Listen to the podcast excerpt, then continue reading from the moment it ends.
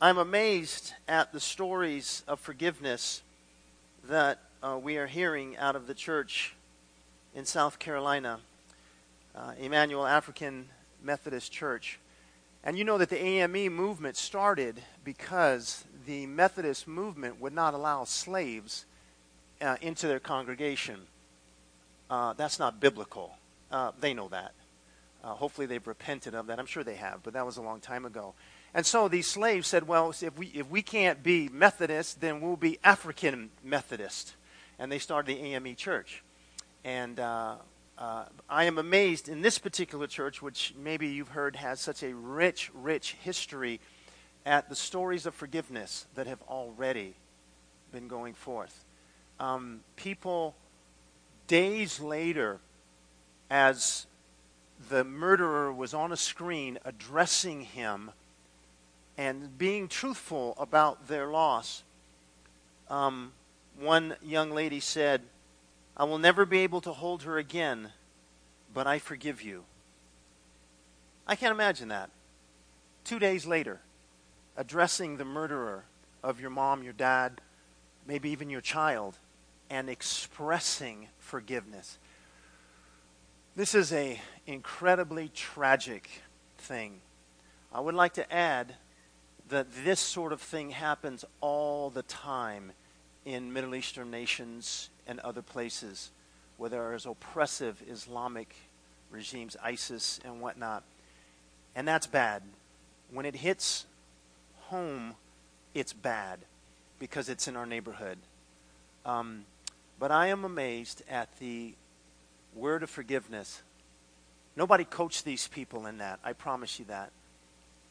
Uh, God's on the move.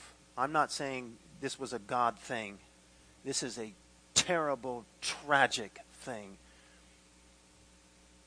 But God's on the move in the midst of it. And I want to say this to begin our message this morning. I don't know anything about your father. I don't know anything about your dad. I don't know if he was there or if he wasn't there. Jonathan, you know, mentioned some things. I, I don't know. I don't know. But I will say this that if a bunch of people can forgive a man, a boy, two days after he murdered their loved one, wow.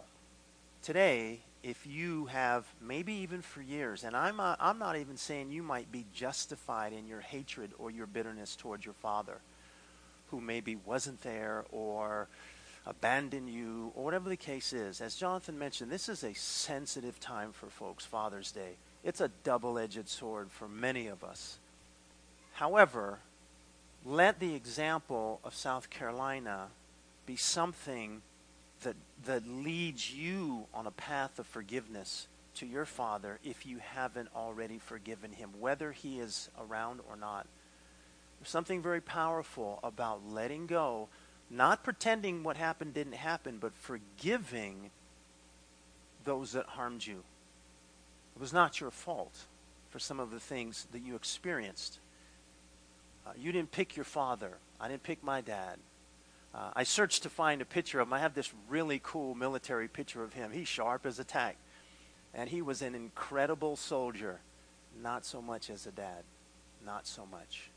And it was a long process of, of God working in my heart to forgive my father, uh, who died when I was 12 years old, of cirrhosis of the liver. Um, he was an alcoholic. He died in a chair in Fort Sill, Oklahoma. 21 years of service, three tours of duty, and died in a chair in Fort Sill, Oklahoma, one month after being discharged. How many of you know I could have been a psychiatrist dream? dream client. but God is good.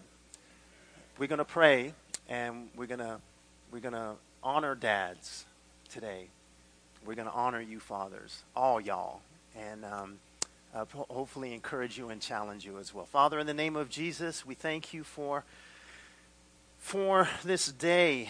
Thank you for this time. Thank you for the season. God, we um, recognize that um, that there are people, there's a community and a state and a nation that's grieving Uh, and um, Father, we want to bear their burdens. And Lord, um, we understand that that all the political pundits are giving their explanation on what needs to happen in America. We understand racial division and socioeconomic division, and we understand even religious division within the body of Christ. We understand all that, Lord, but we know that at the heart of the issue is the heart of man. That, Lord, you could have gun laws to the nth degree, and it will not change a heart. But, Lord, we're here this morning that we might be changed. We say, Lord Jesus, start with us and continue with us. Give us grace and mercy and strength. We need it. We love you. Um, we're thankful that we can, among all the names that we can call you, we can call you Abba, Father, Daddy. Thank you for allowing us that privilege. And we look to you this morning, Lord, you strengthen your people. Strengthen those that are that are downcast and those that that that are hurting inside, whether they exhibit that on the outside or not. And we thank you for your forgiveness, Lord. And we understand that we would never, ever, ever have to forgive anyone as much as you have already forgiven us. And so let that strengthen us this day. We love you. Thank you for your great plans. Thank you for your mercy. Pour it out in this place in Jesus' name. And everyone said, Amen. Give someone a high five and have a seat if you would, please. Here we go. mm. Thank you. Where's Miss Jip? Thank you, Miss Jip. She's the best. This is awesome. Wow. She is piling up rewards in heaven. well, no doubt, fatherhood has taken a beating in America. I don't know about other places, but in this country right here, fatherhood has taken a beating. Listen, anybody can father a child, but it takes a real man to be a daddy. Can you say amen? Come on. Any man can father a child, but it takes a real man to be a daddy. We are in short supply of daddies in our nation. I think you're probably familiar with many of the statistics. I just have a couple to share with you. Studies of young criminals have found that more than 70% of all juveniles in reform institutions come from fatherless homes. 70%. Children from broken families are nearly twice as likely as those in two parent families to drop out of school, according to Dr. Harold White in his uh, writings on fatherhood. According to Dr. T. Berry Brazelton, a father's involvement with a child increases the child's IQ the child's motivation to learn, the child's self confidence, and in addition to that, children with involved dads are more likely to develop a sense of humor as well as a inner excitement. Did you know that? Just by being involved in your children's lives, Dad, you can help their inner excitement as if they're not excited enough, right? I know you're wishing you had some of that excitement. Have you seen the recent television ad, which is all over ESPN. You can't even read an article on ESPN without this commercial coming up. I'm not going to show it because I don't give it I don't want to I don't want to give it the pleasure the honor of being on our screens. Wells Fargo, there are two women who are lear- learning some basic sign language phrases. They're excited about what's going to happen in their life and they seem to be very close and you really don't know what's going on until the end fast forward to a scene where they're adopting a little girl, and the line is, quote, everyone works hard for a reason. Working together, we can help you prepare financially for when two becomes three. These are two lesbian women that are adopting a child that is a special needs child, and they are learning sign language. And there are many, many things that Wells Fargo has taken on. That's, that's their worldview. I'm not, I'm not surprised by a secular bank or any other agency that would put out a, a article or a uh, advertisement like that. I'm not surprised at all because their bottom line is market share. And if that commercial would have seriously affected their market share and their bottom line, they would not have shown it. Because that's what it's all about. So obviously, they're wanting to make a statement they have made their statement. And here's among many things, their statement is that we don't care about God's design. God has a design. This is his purpose. One man, one woman for life. That's his design. Okay? And that commercial mocks his creative order. Take it to the nth degree, and if truth is truth, it should be true for everyone. And if everyone were homosexual, everyone, human beings would cease to cre- be created. They would be. And so it's not a, a, a uh, uh, hatred against the individual or against Wells Fargo, but it's saying this is just not God's design. It's not His order. And among other things they're saying in their commercial is this Who needs dads? Who needs dads? Two women are more than capable of raising children. Let me just say very quickly that manhood is not something that's taught, it's caught. And a mom, I grew up with a single mother. I know all about it. You want to talk about it? We can talk about it. Okay? And I grew up with a father who was absent in the house, even when he was in the house. Okay? A woman, a mother, can teach many virtuous things to her son. He cannot teach him how to be a man. That is caught from other men, not taught. Every boy needs to have a man in his life. One of the ways that a, man, that a boy learns how to love his wife is by watching his daddy love his mom. One of the way that, ways that a young lady begins to learn what to expect from the man that she will one day marry, not a boyfriend, but the man that she will one day marry, is by watching the way that his father loves his wife. Don't tell me you don't need dads. I'm sorry for your hurt and your pain. I'm sorry that you believe that dads are irrelevant. That's not God's design. That's not God's plan. If you would turn in your Bibles to Psalm chapter 128.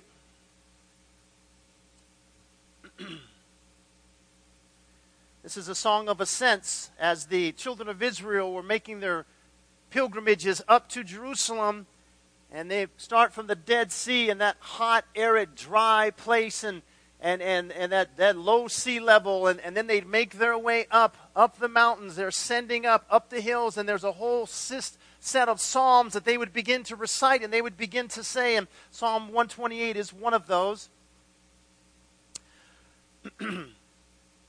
it repeats a common theme that's in the scripture, and that is that God has a very high regard for dads. Why? Because earthly fathers are the model of our relationship with God, our Heavenly Father. One man put it this way he said, God loves fathers because he is one. Here's a couple of Bible facts that I got off the internet. I assume that they're true because people do research on it. You know, you, you know, I mean, this is off of a Christian site, and I think, okay, these are interesting stats. I think they're true. You know, I didn't do the research, but I think they are. Jesus traveled and taught for three years. That's true. There are about 110 pages in the Bible dedicated to his ministry and his message. We have approximately 25,000 words that Jesus spoke uh, that are recorded in the Bible. And of those 25,000 words, Jesus taught about the Father in heaven at least 181 times. That means one out of every 140 words, Jesus was speaking about his Father in heaven. His central message and purpose was to restore us to a relationship with our daddy in heaven. Matthew chapter 6, verse 26 says this Look at the birds in the air, consider the birds of the sky. They do not sow or reap or store away in barns, and yet your heavenly Father feeds them. Are you not much more valuable than they? How about Matthew chapter 18, verse 12 through 14 that says, What do you think if a man owns a hundred sheep and one of them wanders away? Will he not leave the 99 on the hills and go to look for the one that wandered off? And if he finds it, I tell you the truth, he is happier about that one sheep than about the 99 that did not wander off. In the same way, your Father in heaven is not willing that any of these little ones should be lost. Psalm chapter 128. You know what? I got this little Bible app up here, and I mean, I had it all set to go. There it is. Um, God tells earthly fathers that He wants to bless their families and make them strong. He wants to make homes safe and vibrant. And He's telling fathers in this psalm that there are some things that they can do to ensure that.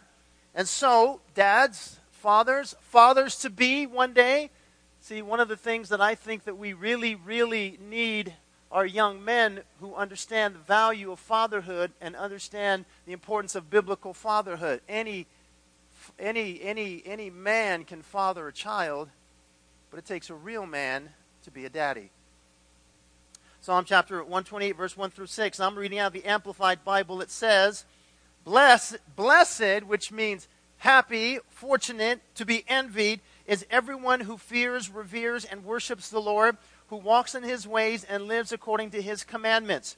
For you shall eat the fruit of the labor of your hands. Happy, blessed, fortunate, enviable shall you be, and it shall be well with you. Your wife shall be like a fruitful vine in the innermost parts of your house. Your children shall be like olive plants rooted around your table. Behold, thus shall the man be blessed who reverently and worshipfully fears the Lord. May the Lord bless you out of Zion, his sanctuary, and may you see the prosperity of Jerusalem all the days of your life. Yes, may you see your children's children. Peace be upon Israel. Now remember, these are songs that the people would sing as they make their way up the, up the mountain to Jerusalem, and there's at least when we were making our trip up there, you make a certain turn, and and and thinking about the song of ascents and thinking about this pilgrimage that they would make, there was this exuberation and this excitement because they were going to meet with their God in Jerusalem. Uh, and it was a festive time. It was a party time. And, and at first, maybe the journey was hard and difficult. And man, this is like the, this is, uh, you know, why are we doing this? But the closer they got, the more exciting there was. And there's something about seeing Jerusalem, and when you make that final turn, and there it is, and it's just, it's breathtaking. There's no other city like it in the world. It is absolutely breathtaking. It's amazing. And this is what one of the psalms that they would sing on their way out. But what can we learn from this? And there's truth here. You know, uh, ladies, you might be thinking, well, I'm not a father. Uh, so why am I here? No, there's tr- God's word is truth. And anytime someone speaks God's word, there's something you can get out of it if your ears are open, okay? So here's the first thing his fear we see. Here's the, the, the man who wants his household to be blessed is his fear. And it says, Blessed is he who fears the Lord. Now, I know that there are guys, when you talk about fear, you know, there are some guys, you know, and they're pretty bad guys. And I know some guys are real tough guys, and I, I get that. And guys are like, well, man, I don't fear anything. And it's like, you know what, man? I bet you, I bet you there are things that you would fear. I bet you if you swam out in the ocean a little bit further than you should have swam, and you see a shark fin circling you, you're going to have fear. I mean, come on. Right? I mean, oh, I don't fear anything. Yes, you do.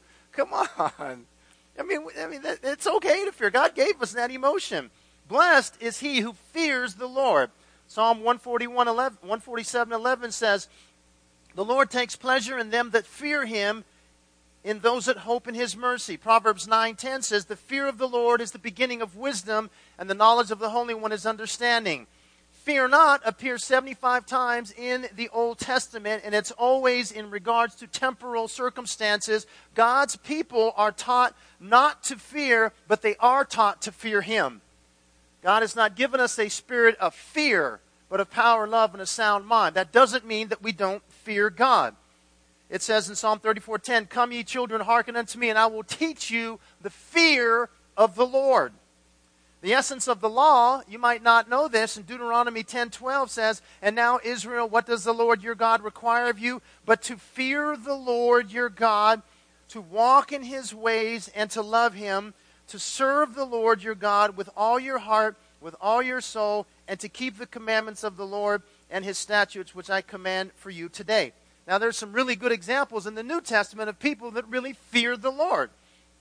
You may not link the actions that they did to fear, but the Bible tells us this. Hebrews 11:7 says this. Now, you know this, but I want to show you where fear comes in. By faith, Noah, being divinely warned of things not yet seen, moved with godly what?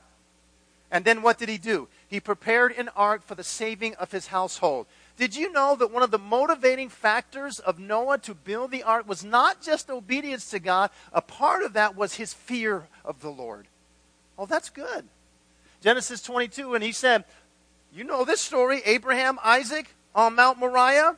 He says, Do not lay your hand on the lad or do anything for him, for I know now I know that you fear God, since you did not uh, have not withheld your son, your only son, from one of the reasons why Abraham was willing to take that journey up that mountain and offer his son, who was much stronger than him at that point, onto an altar and be willing to sacrifice him to the Lord, was out of his obedience to the Lord and out of his fear of the Lord.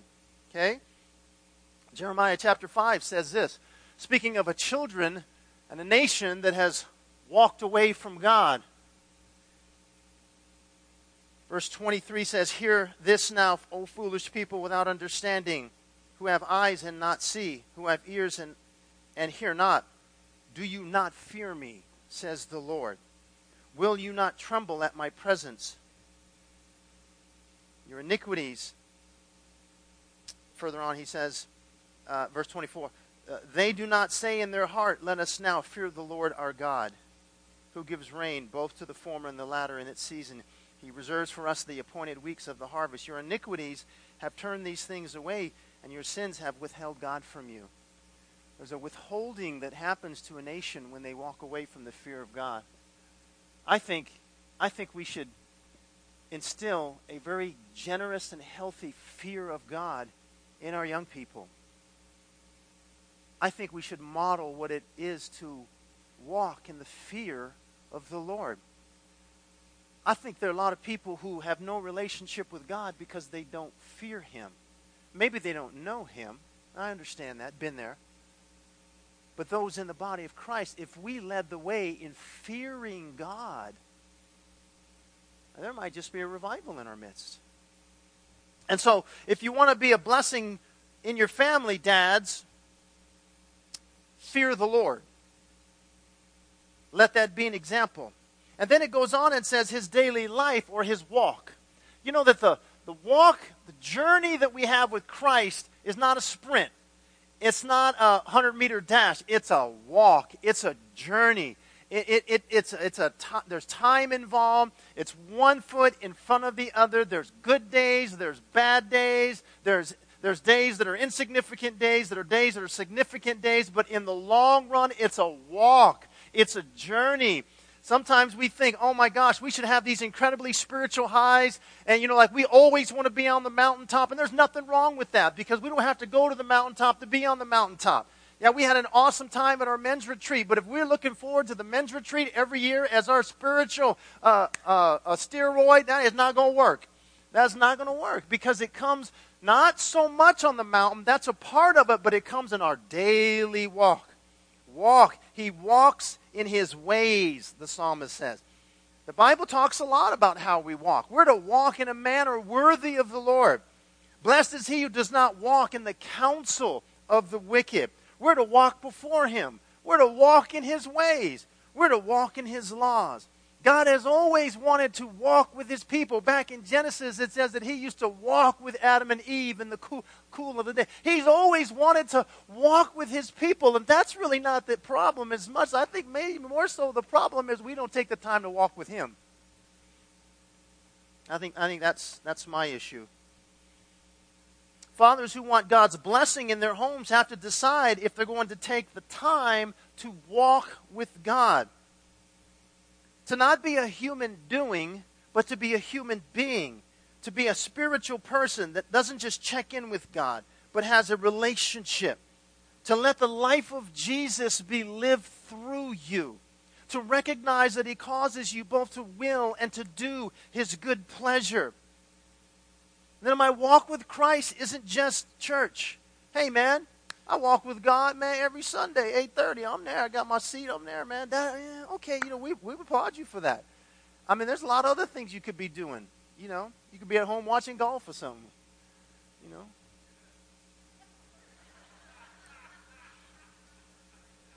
Praise God for TiVo or recording. I don't even know what they call it now, but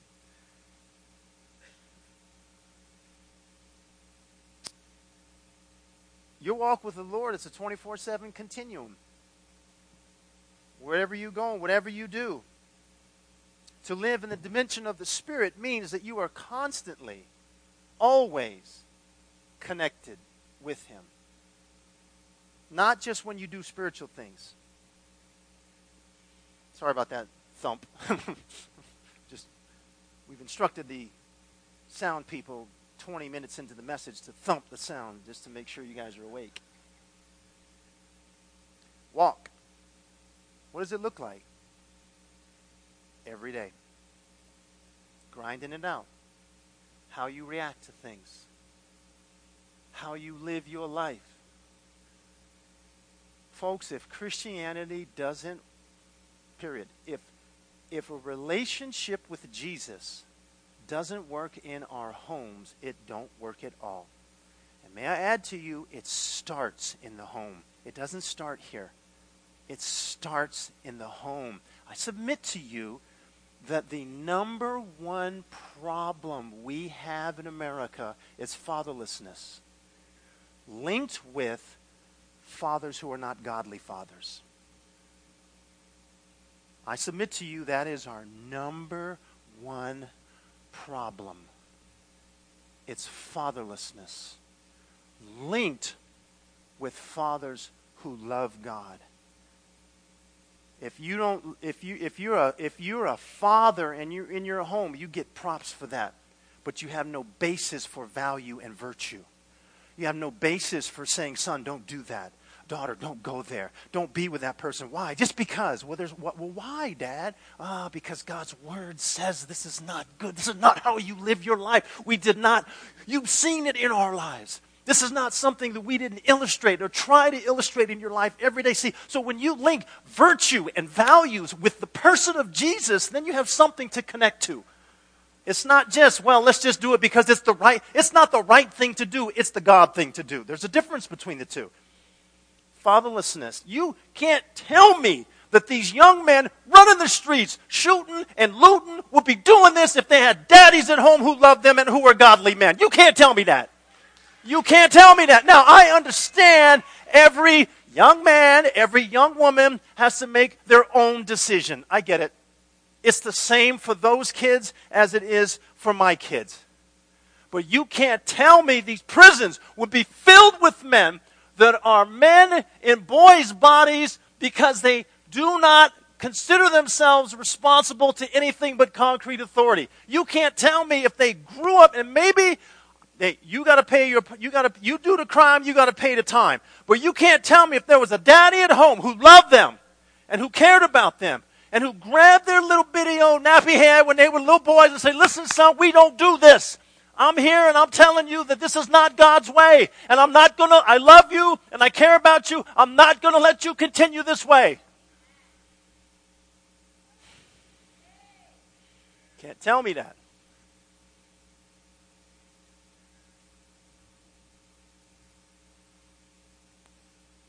Fatherlessness and the lack of biblical father.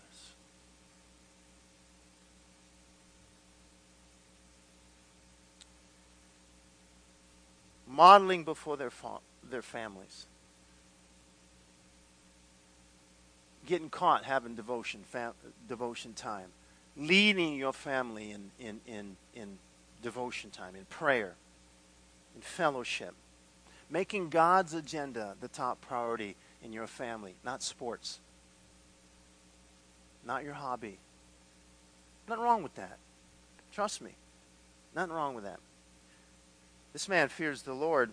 He wants to bless his family. This man walks in the ways of the Lord. He wants to bless his family. And his presence.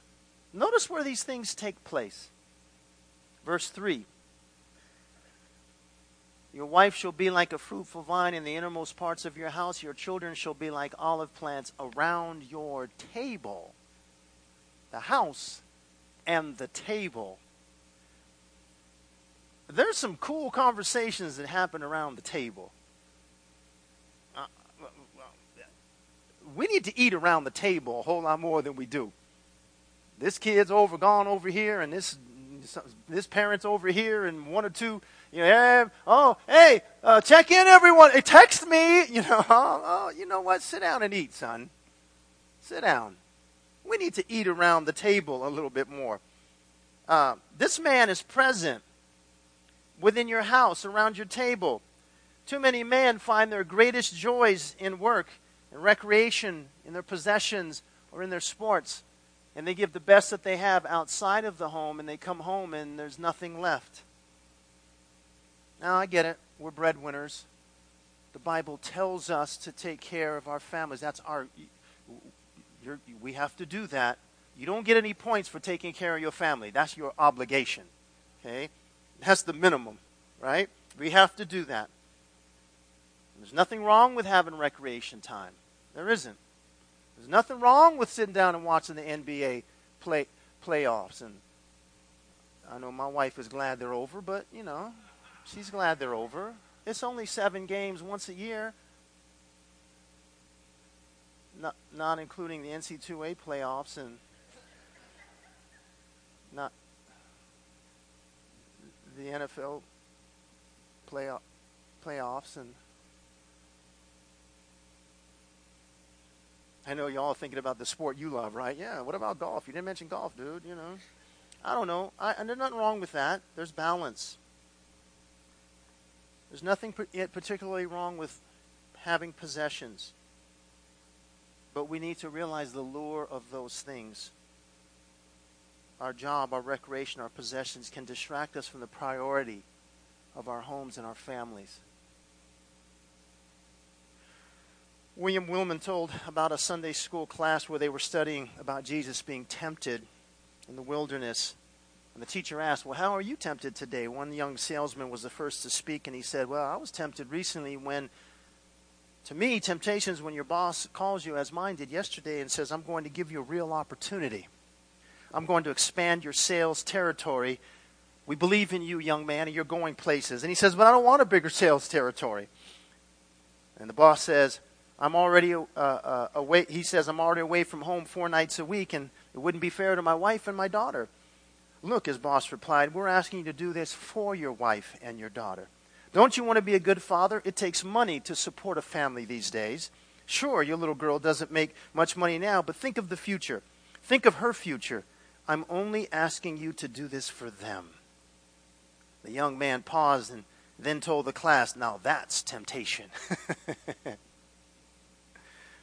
In order to have a God blessed home, fathers need to be intentional about making God a priority in the home. In the home. We say this again and again and again, folks. It's the truth. It is not our responsibility to raise your children in the ways of the Lord. Sorry. It's not. The absolute greatest youth pastor in the world, if he thinks that's his job, he has failed. It's not. It's a part of it we come alongside you. It's not our responsibility. You can't expect the church to train your kids in an hour and a half what you can't do all week long or won't do all week long. may I say, dads, you have that responsibility on your shoulders to bring up your child in the admonition of the Lord, to raise your child in the way in the ways of the Lord. Lastly, his teaching 1 Thessalonians chapter 2 verse 11 says, "As you know how we exhorted and comf- uh, comforted and charged every one of you as a father does his own children, that you would walk worthy of God who calls you into his own kingdom and glory." Ephesians 4 says this, says, "Fathers, do not irritate and provoke your children to anger. Do not exasperate them to resentment." but rear them tenderly in the training and discipline and the counsel and admonition of the Lord. Ephesians 4 4 in the Amplified Bible. I'm going to read it again to you, dads. Fathers, do not irritate and provoke your children to anger. Do not exasperate them to resentment because you know what? If they resent you, they may resent God.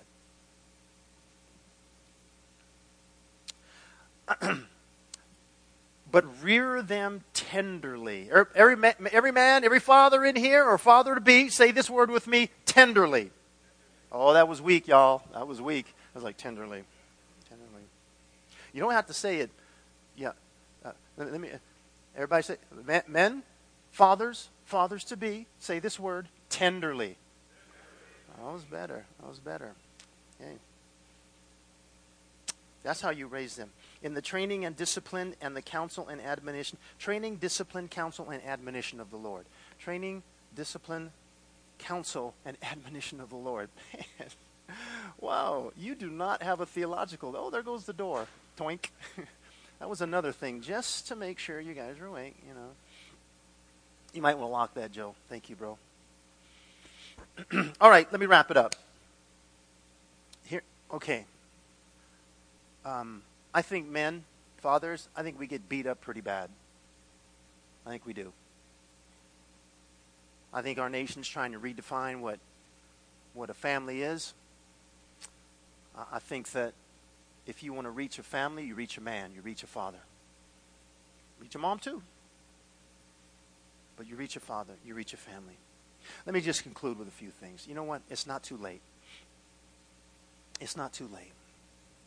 Because there's some here who might be thinking, man, I've messed this thing up so bad, it, my kids won't even talk to me. Okay, you need a miracle. And we know a God who calls himself God the Father who understands that relationship is severed or broken or you're wounded and fractured. He gets that. Fathers, it's not too late. It's not too late. Uh, pray and ask God to restore that relationship. Fathers, let me say something to you that I said at our um, on Mother's Day. You are not the perfect, I said moms for them, dad. You're not. You're not the perfect dad. You're not always going to get it right. And there's mistakes. There's mistakes I've made as a parent that I, I am, if I let it, it would just beat me up. It would beat me up. It would. I, I just can't let it. I can't let it. Um, there is one thing you can do um, because fatherhood is a heavy burden. It ain't easy. Regardless of the age of your children, they're always your children you strive, you, you, you try your hardest. Sometimes it's not appreciated, sometimes it is. Maybe you have that wound that your own father gave you, and you feel like, man, I passed it on. It's okay. God understands that. I'll tell you what you can do. Now, I brought an illustration here, and I hope this is okay. Um, I didn't know if you're aware that grapes grow in Las Vegas. Um, and they grow like weeds. It's amazing. You can't kill them. You can't. Um, um, these grapes are off of our, our vine in our backyard, and they are good. Oh, wow. Perfect. Perfect. And um, sweet, you know. Um, we got so many grapes we don't know what to do with. I know what you're thinking. Well, where are they? I'm sorry. I know, I know, I know, I know. I know, I know you're thinking that. I'm, what I thought was, I can't bring possibly bring enough for everyone, so I didn't bring any for you. but I want to say this, dads. You are the vine.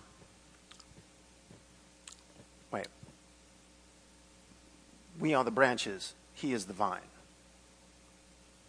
This, these grape clusters, they, they don't have any problem producing fruit, good fruit. Jesus said, look up afterwards. Jesus said, remain in me and I in you. And you will what? Produce much fruit. Fatherhood is not easy.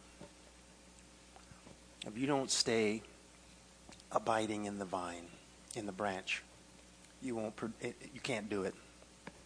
The life that this grape needs doesn't come from itself. It comes from the branches and it comes from the roots and it comes from life flowing through it. You can do it gentlemen. You can do it. You can do it by leaning on god letting the life of jesus flow through you asking god begging god I think it was Hillary Clinton years ago who said it takes a village to raise our people. Uh, I disagree. Have you seen the village people? It takes mom and dad and the Holy Spirit and God's Word to raise children. Amen. All right, now, I know what you're also saying. Great, my dad was horrible. My dad was a train wreck. My dad wasn't even there. You might even say, I don't even know who my dad was.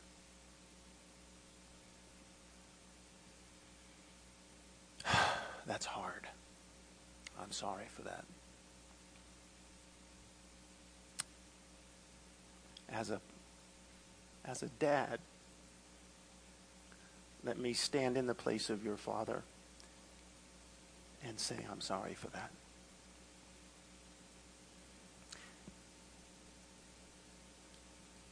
Please don't let the anger of that keep you from a relationship with your Heavenly Father.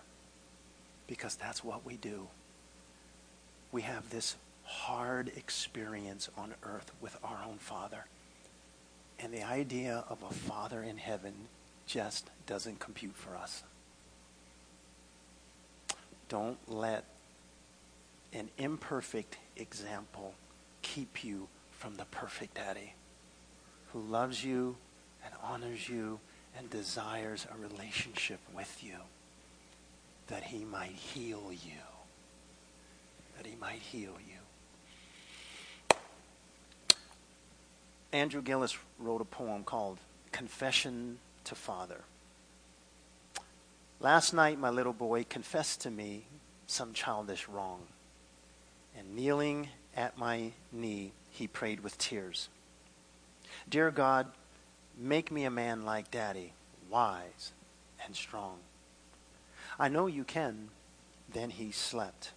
I knelt beside his bed, confessed my sins, and prayed with low bowed head. O oh God, make me a child like my child here, pure, guiltless, trusting thee with faith sincere. Father, in the name of Jesus, we are thankful that we can call you Father. We really are. And we ask, oh God, that you would walk alongside of us on our journey.